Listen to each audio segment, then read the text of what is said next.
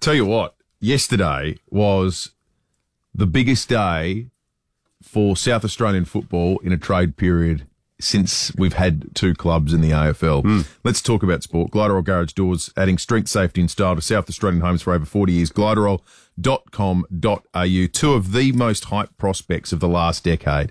Izak Rankine, Jason Horne-Francis, returning to the Crows and Power respectively on the one day.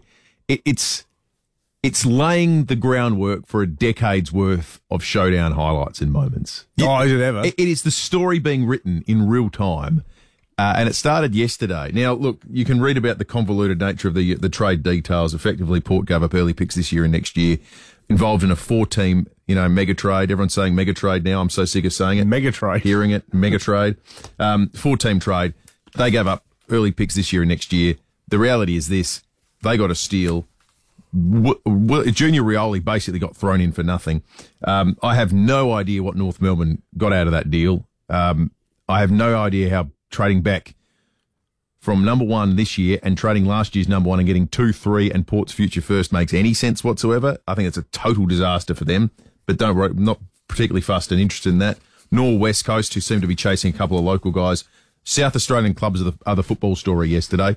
Port have made out like bandits. Make no doubt about that. Jason Horne-Francis has obviously got a lot to prove in the AFL, but based on his reputation and what he proved as a junior, what they got him for is a deal you do every day of the week and twice on Sundays. Uh, and I, I, Izak Rankine is the tonic for the Crows' woes, which is forget what position he plays. The Crows' problem has been in recent years they try really hard. They need someone who's really good. yeah, yeah. He's really good. They need skill. They need flair. They need some dynamism, and they got it. And that was the most important uh, addition. He's not necessarily just a forward, is he? No, plonk him no, in the midfield. No, and you can you can envisage envisage a scenario where he and uh, Josh Rachele spend time just rotating. One's playing as a small forward, one's having a squirt on the midfield uh, on ball, and you you rotate them back and forth. So uh, I, it's just it, it it's like it was written for the purposes of being a fictional movie at some point in the in the future. That these two guys, these hugely highly touted youngsters that got drafted, went interstate on the very same day, come back to to the two major rival clubs here in South Australia.